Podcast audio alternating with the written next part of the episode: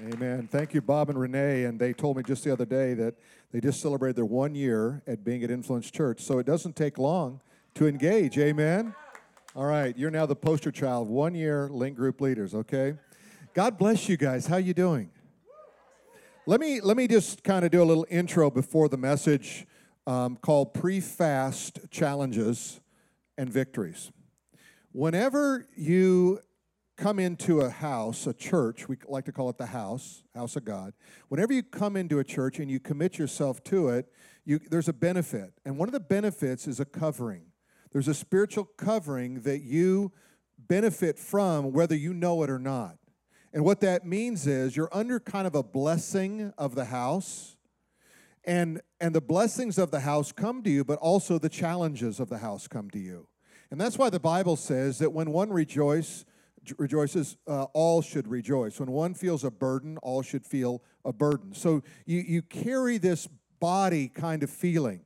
Just like your physical body, if you go through a flu or you go through a sickness, it doesn't affect just one part of you physically, it affects every part of your being. And the same thing's true in the body of Christ. So you get the benefit of being in community and the blessings that come, but also the challenges that come. So when we when I talk about a pre-fast, whenever we announce that we are going to fast as a church, we've put on alert spiritual forces of wickedness that we are serious about moving forward with the kingdom of God.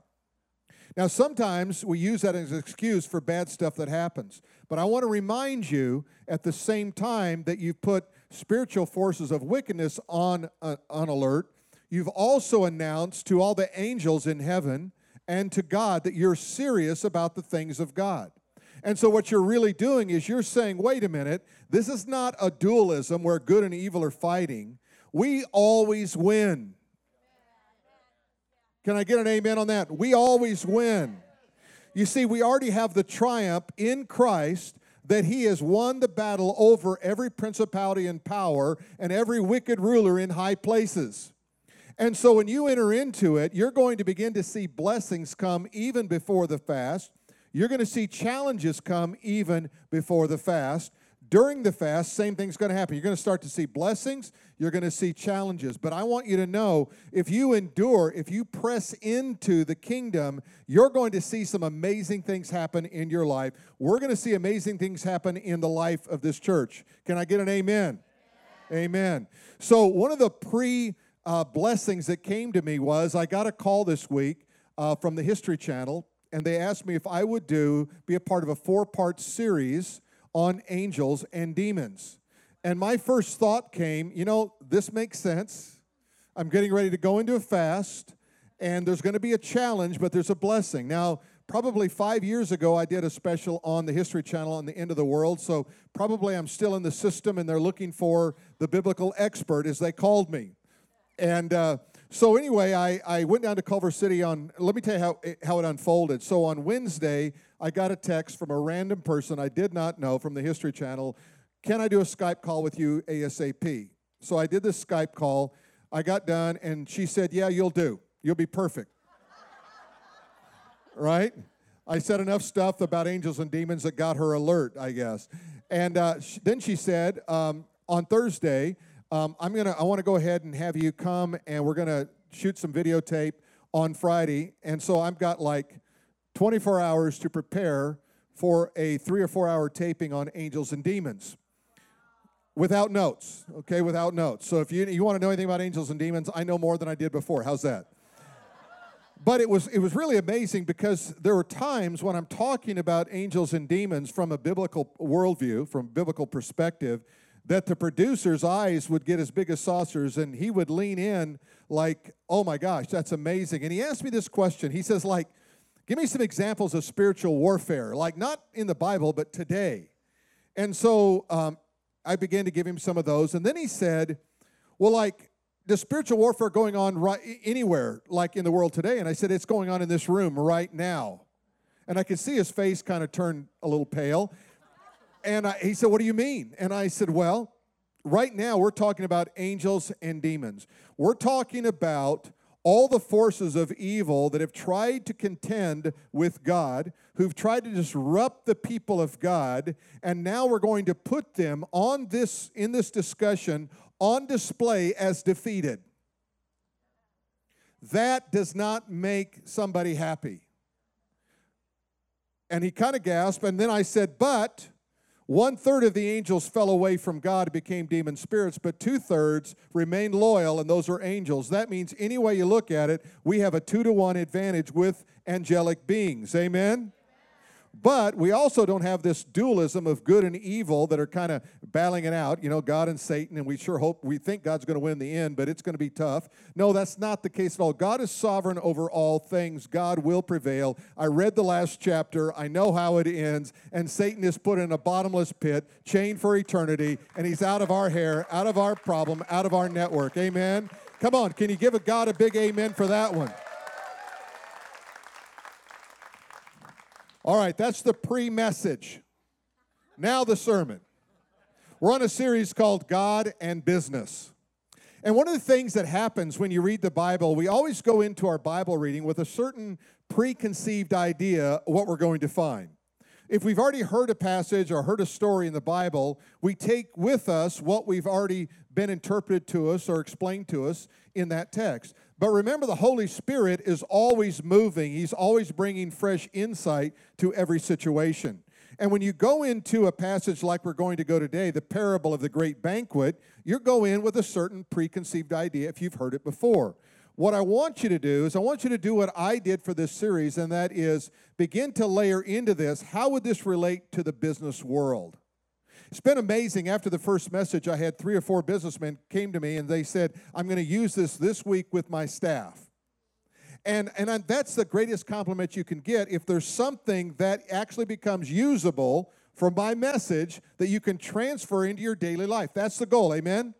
Okay, so let's start with a couple of ideas. The first one is this in business, you have to be ambitious. You have to be ambitious. People say, well, do you think that's a bad thing, being ambitious? Well, what's the opposite of it? Lazy? I mean, if you think about it, if I'm not ambitious, what am I? I'm not doing anything.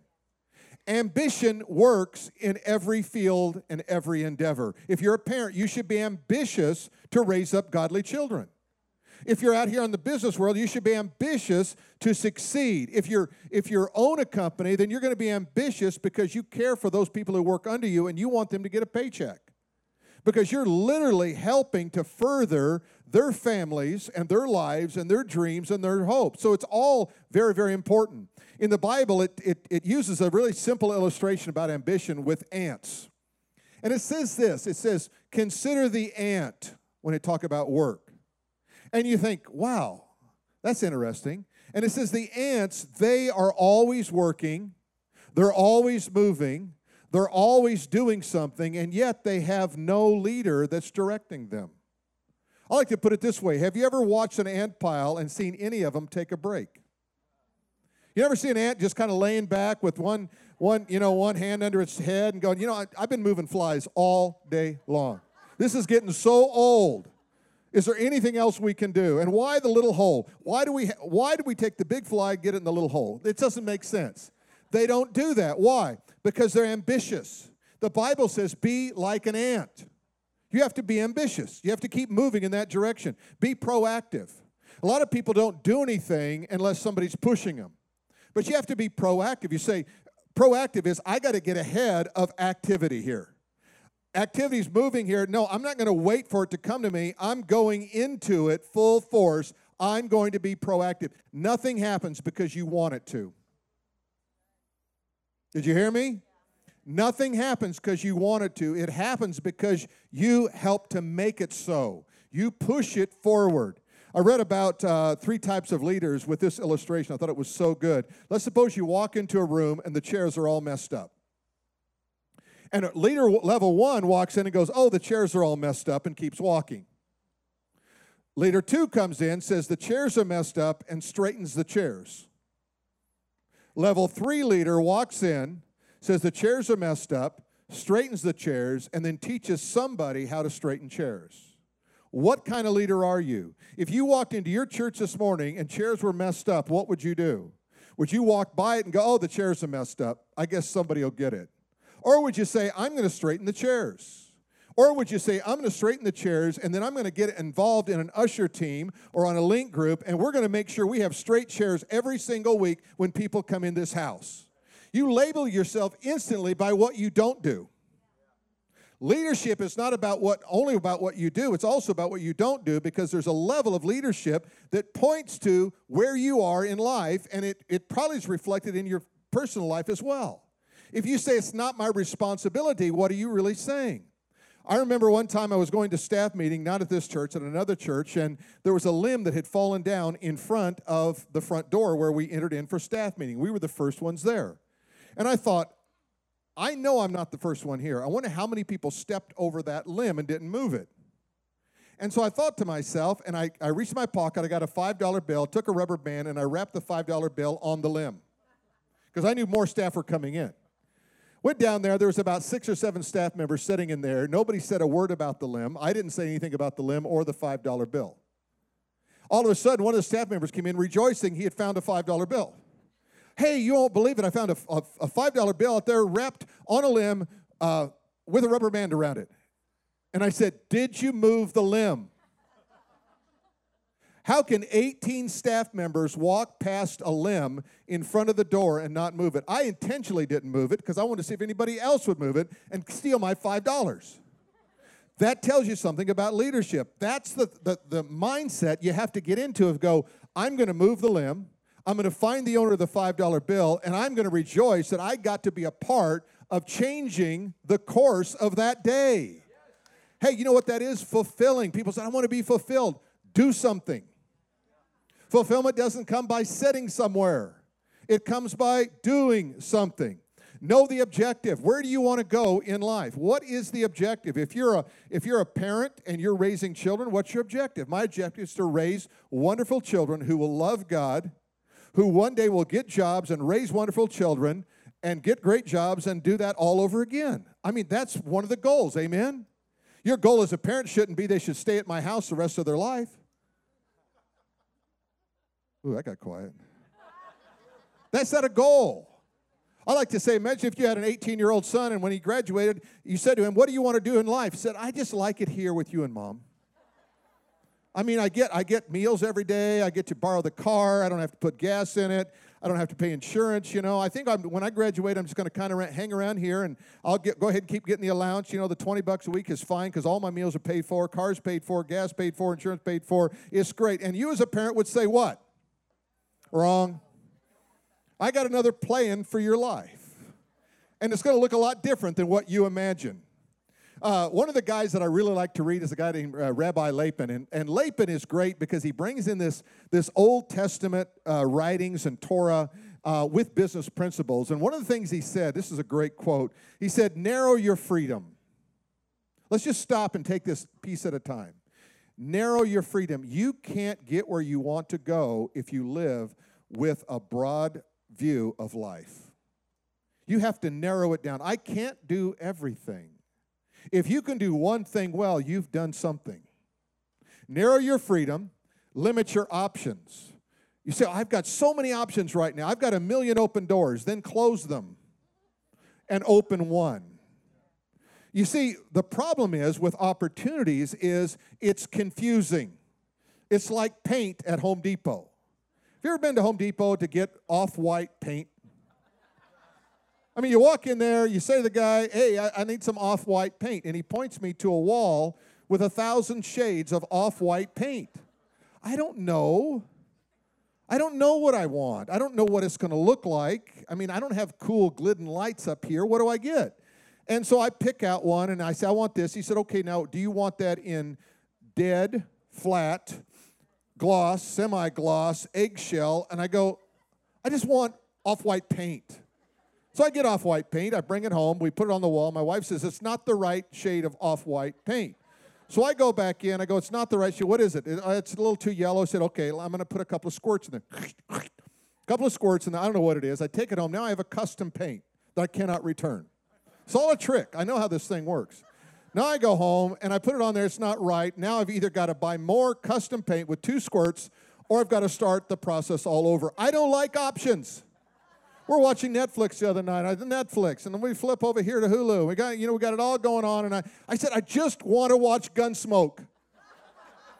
now, for those of you who don't know who that was, there was when I grew up, there were three shows on TV. You could watch Gunsmoke, right? You could watch that. It was great. You could watch, uh, you know, Yosemite Sam. You could. I mean, it just wasn't much. But you know what? It's really easy. I get two, four, or seven. When we got nine, it was amazing. Okay? And guess what? It all went off at midnight because nobody should be watching TV after midnight. That was what the network said, right? It was simple. You say, I'm just looking for an open door. Quit looking for them, they're everywhere. I have a thousand open doors right now. I cannot go through but one. If you try to go through two, you're going to get caught up. You're going to get distracted. You're going to run into a wall. What you have to do is say, What is this one thing that I want to do with my life's journey? What is this one thing? People say, I'm just trying to find the will of God. I, I know the will of God for everybody in this room. Are you ready? Are you going to write it down? You're going to be like, you think I'm going to tell you a joke. I'm not. I'm going to tell you the truth. Here's the will of God. It says it in the Word of God. The will of God is that you are conformed to the image of the invisible God, that you're Christ like in all that you do. That's the will of God for you. Now, you say, well, what about my life? I want to know what God wants me to do with my life. What do you like to do? What do you have an aptitude for? What is it that seems to be working for you in your direction? Go do that. But then, when you're doing that, make sure you love the Lord your God with all your heart, your mind, your soul. You're conformed to the image of the invisible God. And do what you love to do. Do what you have an aptitude to do. And ask God for directions as you're going through that one open door that you've now chosen. You have to pick somewhere, you have to get it going somewhere. He says, Choose your path, and you will be free to pursue your goals to their ultimate end. When you get on one path, you go, That's my goal, that's where I'm going, and I'm going to make that better every step of the journey. Now, when we begin with the parable, the great, uh, the great feast of God here, um, it starts with this verse. It says, and so we know that the context of this is the kingdom of God. It says this in verse 15 Blessed is he who shall eat bread in the kingdom of God. If you want to be happy, then your nourishment is going to come from the Word of God. It's going to feed on God in everything you do. Amen? So, blessed is He. You want to be happy? That's how you become happy in life. Now, let's get into the parable a little bit more. And I want to begin with this point passion and enthusiasm are the best starting place. If you're going to start anywhere, you have to, am I passionate about this? Am I enthusiastic about this? Or am I looking at my job going, I hate my job, I can't wait to leave? And you have to ask yourself those questions and answer those questions because if you're not 100% sold out into your job, then sooner or later you're going to become so discouraged or you're going to do less than a great job in your job. So, one of the things, you're either going to fail or you're just going to feel like a failure in your job. But you say, well, what should I quit my job? I have people all the time. Should I quit my job? No. Keep your job. Begin to develop over here what you're really wired for. See if you have an aptitude for it. See if you can start it as a value add versus then an either or. And you begin to, to, to, test the waters a little bit and see what's out there and see how it works. You say, well, my job brings me no purpose. Then find purpose outside of your job and let your job be a revenue stream for you. Not every job is going to be fulfilling all the time. Sometimes it's going to be horribly frustrating. But guess what? At the end of the week, you know what? When you get a paycheck, it feels better. I love to ask people when I go up to a counter, I say, How you doing? And they say, Oh, fine, but I got to work all day. And my first response is always the same oh, Are they paying you? Because I'd hate to think I was hiring an employee, that was his view of me paying him to stand behind a counter. Well, yeah, they're paying me. Are they doing that on a regular basis? Well, yeah, yeah, they, they pay me a paycheck every week. And so that's a bad thing? Why don't you quit so you don't have to worry about the paycheck? You see the difference in perspective? I said, now how you doing? I think I'm doing better. I think, I think life's getting a little bit better. Yeah, because guess what? what gets paid for gets done. Do it with a smile on your face. All right, let's go to the parable. Luke chapter 14, verse 16. A certain man gave a great supper and invited many. Now, in parables are earthly stories, but they always have a heavenly message. And in the parable, you can usually identify God either in part or completely with the main character. In this case, it is the, the man who's there, the master is there, and we would equate that largely with God. So it says, a, a certain man gave a great supper and he invited many. Now, what happened in that day, which is a little different than our day, was that they would he would go around and he would get an invitation out to people and say, "Hey, I'm going to have a great supper. Would you come?" And they say yes. They don't give the time or the date. They just say, "When it's ready, I'll let you know." That's your confirmation. Today we do save the date, more details to follow. But in that day, it was a little bit different. You confirmed it with the, the person who was inviting you, and then you were available whenever it happened. So he did this, and it says that he invited many. And he sent his servant at supper time. Okay, so now the transition. Now everything's ready, food's on the table, supper time, and say to those who are invited, Come, for all things are now ready. So drop everything you have, come to the dinner, because it's time. You've been waiting for this great meal. It's here. I got good news. It's going to be a great banquet, and everybody, all your friends are going to be there. It's going to be wonderful. And so all of a sudden, what happens? But they all, they all, it says, with one accord began to make excuses. One guy said, You know, I just got married and I, I hate to leave my wife. Another one said, I just bought a piece of land and I need to go check on it.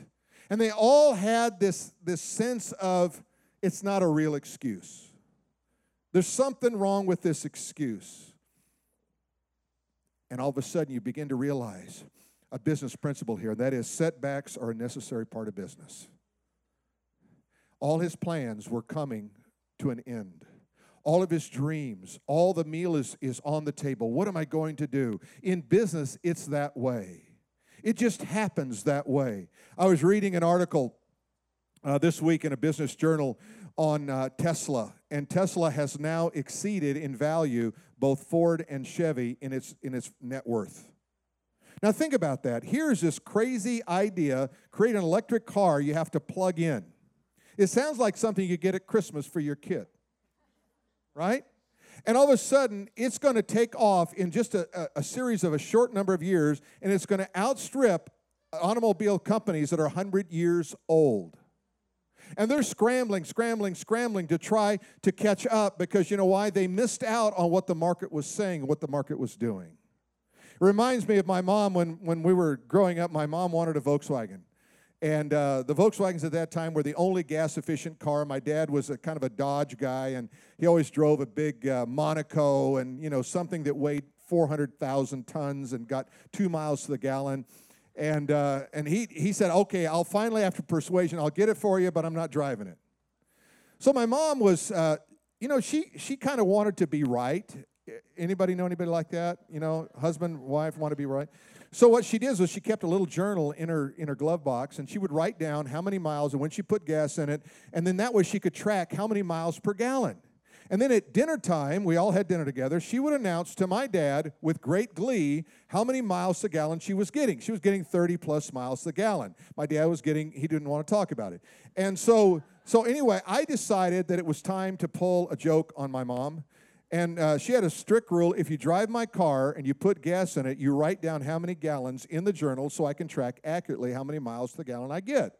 So I thought it would be fun just occasionally to put two or three gallons in my mom's car and not tell her and not write it down. And so I did that over the course of a month. And I remember the day when my mom came in announcing to my dad that she was getting over 70 miles to the gallon out of a little Volkswagen. My dad said it can't be. Let me do the math. You're not never were good at math. She did the math. He did the math and found out yes, she was getting like 71 miles to the gallon. And I eventually, after a couple of years, told him what was going on. But I had a lot of fun with it for a while. And you know, but, but what happened was the industry missed that they needed to, to create a, a fuel efficient car. I was reading another article, and, and it was about Borden Milk. Everybody know Borden. Uh, that logo, by the way, got the top uh, 10 logos of the 20th century. If you don't know what Borden Milk is, then you need to go to the, to the grocery store and check it out. It's just a big cow with flowers around her head. But I read about Borden. Borden was a Christian man about 100 years ago who began uh, producing milk on a commercial scale. He, he had two or three patents that he had created, and he had built this one man company into really, really a huge, huge powerhouse. He had a son, and his son had a heart for missions, and he had a heart for the Arabic speaking people in China. And so, in preparation for that, he went down into Saudi Arabia and he studied Arabic. And with the plan that he would go back to China and he would win the multitudes for Jesus Christ. But while in Saudi Arabia, he, he developed tuberculosis and died. And he took all of his inheritance that he had coming to him before his death and he channeled it all toward Christian uh, missionary efforts. And, I, and I'm reading this fascinating article. This has been about a month ago, and I thought I'm going to use this in a message. It's so good, and it, just this heart for God, and, and this great business, this great entrepreneur who built this amazing company called Borden's Dairy. And then, as I was reading, a, a, business journal article clicked up on my on my news feed, and it was about Borden's Dairy. And I said, "Oh, I can't wait to read this." So I started reading about Borden's, and apparently it had sold a few years ago and went from a privately held company into a into a corporation uh, that was mandated on and, and, and changed on the stock exchange. And, uh, and this company had bought it, and then they did two mistakes. Number one was they started buying up unrelated companies. So they lost focus. They lost focus on their primary industry, which was milk. And then the second thing they didn't anticipate is that people would become lactose intolerant. Do you realize when I was growing up, nobody was lactose intolerant? Nobody, nobody. Everybody was fine. Drink all the milk and peanuts you want. You're going to be okay. So I don't know what happened, but it happened. But Borden's missed out on that, that changing, that shifting in economy. And, and then all of a sudden, you know, it's uh, now Borden's is announced that they're up for bankruptcy. It's amazing a billion dollar company like Borden's could come to that place, but guess what? They missed out on what was going. And the setbacks are a necessary part of your business. Also, urgency is a great motivator. Did you notice what happened here uh, as you go through this thing? They began to make excuses, and all of a sudden, the master is going, What do I do? Urgency, no time to waste. Things don't typically go from better, uh, from worse to better. They go from, from better to worse. Have you ever noticed that? I mean, stop reading your Bible. Uh, you start reading your Bible one day a week, and next thing you know, it's two days, five days, seven days. You can't remember when you read it. Stop going to church one week. Oh, two weeks is fine. Three weeks, no, it doesn't really matter. And so we as human beings practice self betrayal. We do stuff that's not in our best interest because we're human and we're fallen, and we go from order to disorder in our lives unless we take steps to change the course of it. And so, urgency is a good motivator. If you look in your life and you go, wow, something's not working here, don't wait. Don't wait. It won't get better. Hello? Let me try it again. If you talk to me, I preach better. It won't get better. Yeah, there you go. All right. Now, next thing is adjust your strategy to changing conditions. If you've got a strategy that's going this way and it's not it stops working, it won't work better later. In that same news feed, it was talking about brick and mortar stores that are going away because of the internet. That makes sense. How long can you hold on to a brick and mortar store and still function? And so the idea is if you're in business, you have to say, what's happening in my world and how can I adjust to changing conditions? Luke chapter 14, verse 21 through 23. So the servant came and reported these things to the master. That is, everybody that's invited is not coming. Then the master of the house being angry, said to his servant, Go out quickly into the streets and lanes of the city and bring in here the poor, the maimed, the lame, and the blind. Now, a couple of things I want you to notice. We said initially that the main character is typically God in the story. You say, Well, I didn't know God got angry. Of course he does. He's a person just like you are. He has emotions just like you. He cries, he laughs, he gets angry. You see, when we make a commitment to God and then we pull back on it, God says, I thought we had an agreement. I thought we were in covenant. I thought we were in relationship. And so God reacts by going, wait a minute, I did all this for you, and so you could what? Ignore what you promised you would do to me, for me? And so God gets angry in this story. He says, okay, I'm changing my strategy. Here's what I said to the servant I want you to go out into the streets and the lanes of the city I want you to bring in the poor. I want you to bring in the maimed, the lame, and the blind. I want you to go out and do it quickly. You know what the master did on changing strategy? He shifted his target audience. I've been going down this road on my target audience, and it's not working the way I want it to work. I'm going to shift over here and start seeing people I never saw before. You see, this guy was probably rich because he was giving a great supper. He invited everybody he knew and he loved, everybody in his economic condition. He missed out on what God wanted him to do. He missed out on what God was going to do in his life. He said, Wait a minute, for the first time in my life, I see poor people, I see blind people, I see maimed people. He had a shift, and it was a shift that was in a good direction. Amen? And he said, Go out there. And he says, You bring them in. We're going to put them right at the table, right next to the rich guy, right next to the educated guy right next to the guy who can see and the guy who can hear and the guy who can walk. We're going to put them right there at the table. And when I saw that, I said, that's what we're trying to do with the empowerment program is we're going to reach into these different uh, avenues of, of, of our community, whether it's Boys and Girls Club or Grandma's House or Teen Challenge or any of these, and we're going to say, we're going to make a difference in your life because if we didn't see you in the first seven years, we're going to see you in the next seven years. We're going to have the heart of compassion that God wants us to have. We're going to see the things that God wants us to see and do the things that God wants us to do. And if you notice, this guy was excited. He said, Go quickly. And it brings another principle in leadership speed of the leader, speed of the team. When the leader got excited, the servant got excited. When the leader said, We're going to take that hill, he said, I'm taking that hill with you. If you're in a leadership in any role and you're moving slow, don't expect to get anywhere. Don't expect your team to move faster than you. And if your team is moving faster than you, then they're the leader and you're not. Cricket, cricket, cricket, cricket. It's true. Speed of the leader, speed of the team. Next thing is keep your hand on the pulse. Keep your hand on the pulse. We have a good friend, has a very good business um, became pregnant and decided to hire a CFO and turn that over to a CFO while she was going through a very difficult pregnancy. And in the process of it, it didn't take long before all of a sudden her business is in trouble. She doesn't know why. And it come to find out the CFO that she had entrusted to that business was actually stealing funds from the company and making bad decisions to the place to where it was at a what are we going to do? Do we have to declare bankruptcy moment? What went wrong there was the point person took their hand off the pulse. If you have your hand on the pulse, do not assume that anyone that you know, love, or, or, or think of in, in your memory is going to be able to do what you do. That has to be a long period of testing. You know, when David uh, announced that he was willing to fight Goliath, remember this story? Everybody's afraid. King Saul's afraid.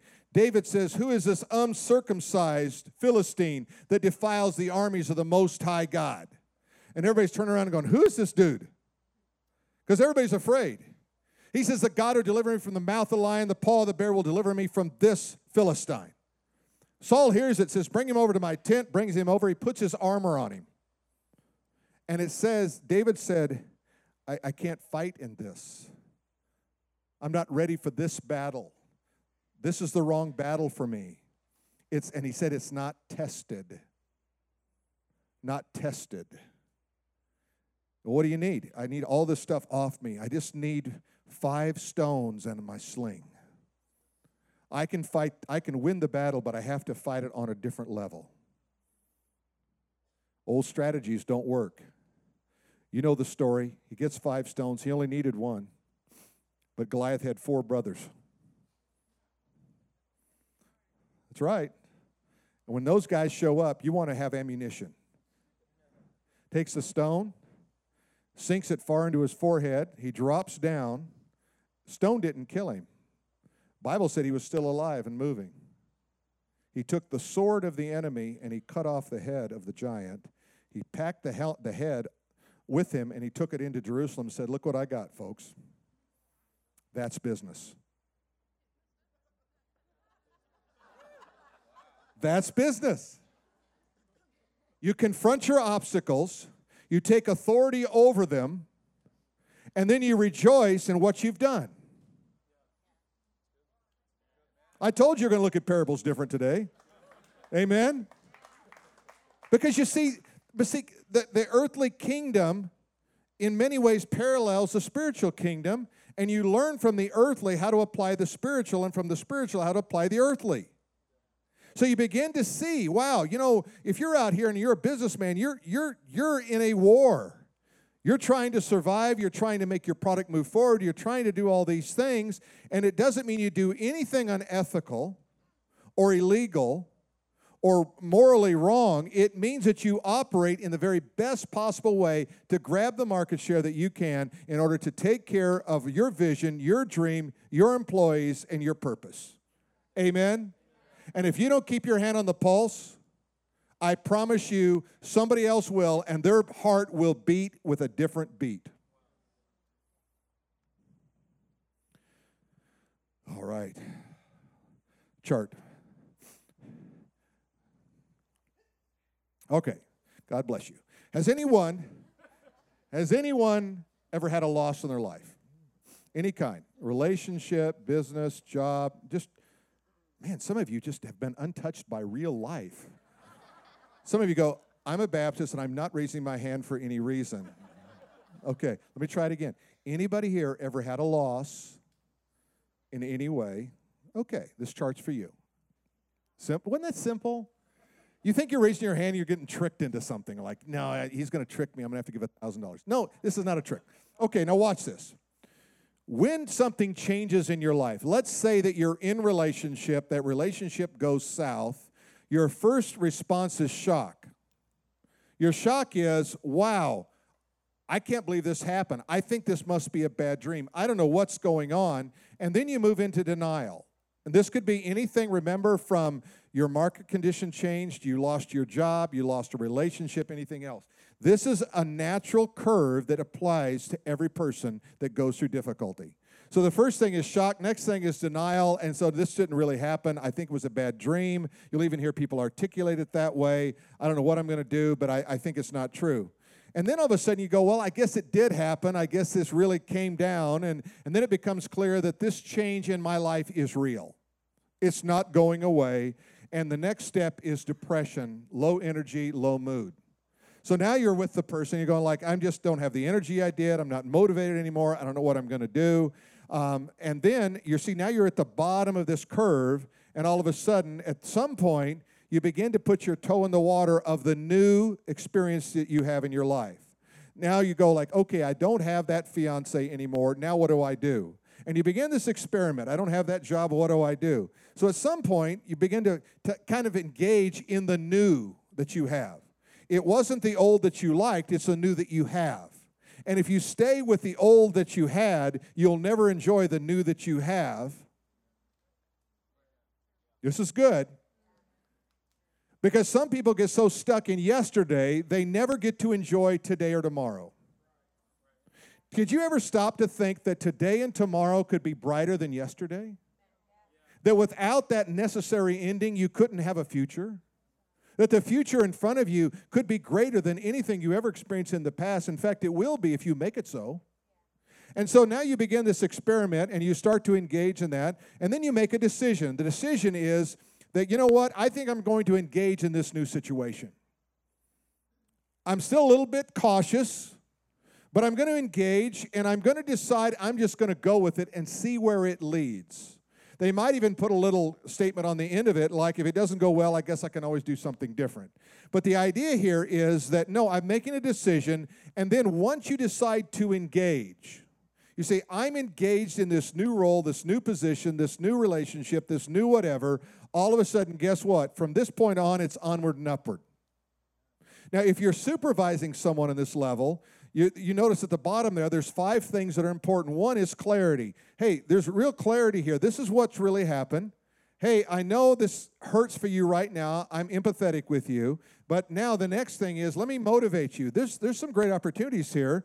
And then guess what? Capacity begins to grow in your life, and then knowledge begins to grow. Do you realize that if you're in high school, you're going to experience this right here when you graduate? What? Do you know that, that high school is a pretty good time, even if you hate it? Right? You're going to experience it in college. I mean, every college student gripes about how much work and how many papers they have to write. And I always look at them and I say, it's a paid vacation. It's the best time of your life. Trust me. They all look at me like I'm crazy, and then they graduate. You're right. Okay, so now all of a sudden, guess what? You graduate from high school where you're a senior and you're somebody. Now you're either going to go out and have to get a JOB, or you're going to go to college. And you go into college or job, either one, and guess what? You are not a senior anymore. You experience, where's my chart? There it is. You experience a shock. That's all you're going to pay me? Watch me. You have no experience. Right? Okay. Then you go, okay, I guess I'll take it. Then you go through depression. Man, I high school was so much fun. I mean, I, I was a cheerleader. I was I was a football player. I was somebody. I'm nobody. What am I going to do? Okay? How about how about empty nest mom? Getting a little close to home here. Some of you think your kids are your friend. Your buddy who will never leave you. BFF. If you're a BFF with your kids, stop it. They don't want you as their BFF. If you don't know what BFF is, look it up. Okay. What happens? All of a sudden, all the kids move out. Now you're stuck with him. What do I do with him? And then he announces, I'm going to retire. And it's getting worse. Oh, no, I think I'm depressed. Right? And then you go, I got to experiment. okay, what are we going to do today? Well, you know, we're going to go to that restaurant. Well, I've been to that same restaurant eight days in a row. Is there any other ones? And then he says, Well, what would you like to go? Well, I want you to make a decision. I made decisions all my life. I don't need to make them anymore. I mean, can you see this playing out? Are you with me on this one? So, this chart applies to everybody in this room. You say, I need that chart. It's on your app. All our notes are on the app. Just swipe left once you open it. All the notes of today are there before you even walk in the door. All right? Didn't that help? Okay. Wow, it's run out of time here. You guys have listened slow today. Know your objective. Know your objective. Luke chapter 14, verse 22. The servant said to the master, It is done. He's so excited. He got out and got the poor, the mine, the blame, all these people. He got them. He said, It is done as you commanded. And he, I think he says this with excitement. Still, there's room. This is like Tammy and over inviting for the vision meeting here. There's still room. Come on, come on. He's excited. You know why he's excited? Because he got to invite his people. The servant went out. He wasn't too upset about the rich and the famous not coming to the dinner because that wasn't his people. All of a sudden, he said, There's still room. Still room. We got room for one more kid at camp. We got room for one more boy from the Boys and Girls Club. We got room for one more person, one more person. And look, the master said to the servant, Go out. Go out then, go out and go to the highways and the hedges and compel them. That word compel means to gr- grab by the arm and pull them in. You know who does that best? Sarah Salsis. If Sarah invites you to church, you might as well say yes because sooner or later you're either going to have to come to church or move because she ain't giving up till you come. That's a biblical concept. You ask somebody, you want to go to church? They go, no, and you just forget about them. No, what you do is you become compelling. Well, how about anytime this year? Just pick a Sunday. I'll pick you up and I'll buy you lunch afterwards. How do I say no to that one? I got to move. I got to I got to do something. He says, and look what he says, and compel them to come in. Why? Why was the motivation? God says that my house may be full. This is our theme verse for this year that God's house may be full. Our goal is that when, when we come in here on Sunday, that first service, second service, there's not one chair empty. And we say, we're going to go to a third service because we want to go out into the highways and the byways. We want you to invite people that don't look like you, smell like you, think like you, act like you, look like you. We want you to invite everyone. We want you to have an unending, unending amount of emotion and compassion and love for people so that it's extended everywhere you go. You see, in our personal life, there's always room for growth, isn't there? There's always room for growth in your life. You can grow as a person. I don't care how old you are. You say, I'm old, I can't remember, remember, remember anything anymore. Yes, you can. There's always room for growth. There's always room for you to grow in compassion, always room for you to grow in generosity, always room. You want to be a growing kind of an individual. You see, you have to also recognize the power of affinity. There, there, are, there is a power of affinity. That is, people that are like you, it's going to be easier for you to reach into their life. Start with them. When you run out of those, you go to the next level, next level, next level, next level. And guess what? You're going to find, watch this, you're going to find when you get out of your affinity group, your love will increase for the next group. Because there's something that you can give them and they can't give you.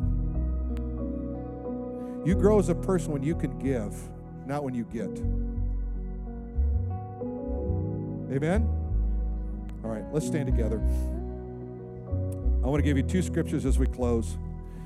I began with this one from Luke chapter 14, verse 15. Blessed is he who shall eat bread in the kingdom of God. Ultimately, this message is about you being in the kingdom and enjoying fellowship with God. The last verse in that parable goes like this For I say to you, none of those men who were invited shall taste of my supper. In other words, those who turned away from the invitation would not be invited into the supper. You see, what we want to do is we want to give you the invitation to come into the into the family of God, but know that it also ends with a warning, and that is those who turn away from the gospel can lose their opportunity altogether. We don't want anyone to lose an opportunity for the kingdom of God. So I'm going to ask you to pray. First of all, for those of you who may be uncertain about your eternal destiny, I want to pray for you. And then we're going to pray for those of you who know Christ. So let's just bow our heads for a moment. I want you to pray out loud with me this prayer. If you say, I'm not certain, or I know for certain that I'm not a Christian, pray this Dear Lord Jesus, I know that you died on the, on the cross for my sins. You were buried, rose from the dead to give me eternal life. Save me, Lord Jesus, come into my heart and give me the gift of life. In Jesus' name. If that was your prayer, then God did exactly what He said He would do. Now, for those of you who are Christians, I want you to pray this prayer out loud. So, this should be the bulk of the people in this room. Let's pray this Dear Lord Jesus, give me influence to reach my friends, my neighbors, my associates, and those I don't know for the kingdom of God. Give me courage, power, and strength in Jesus' name.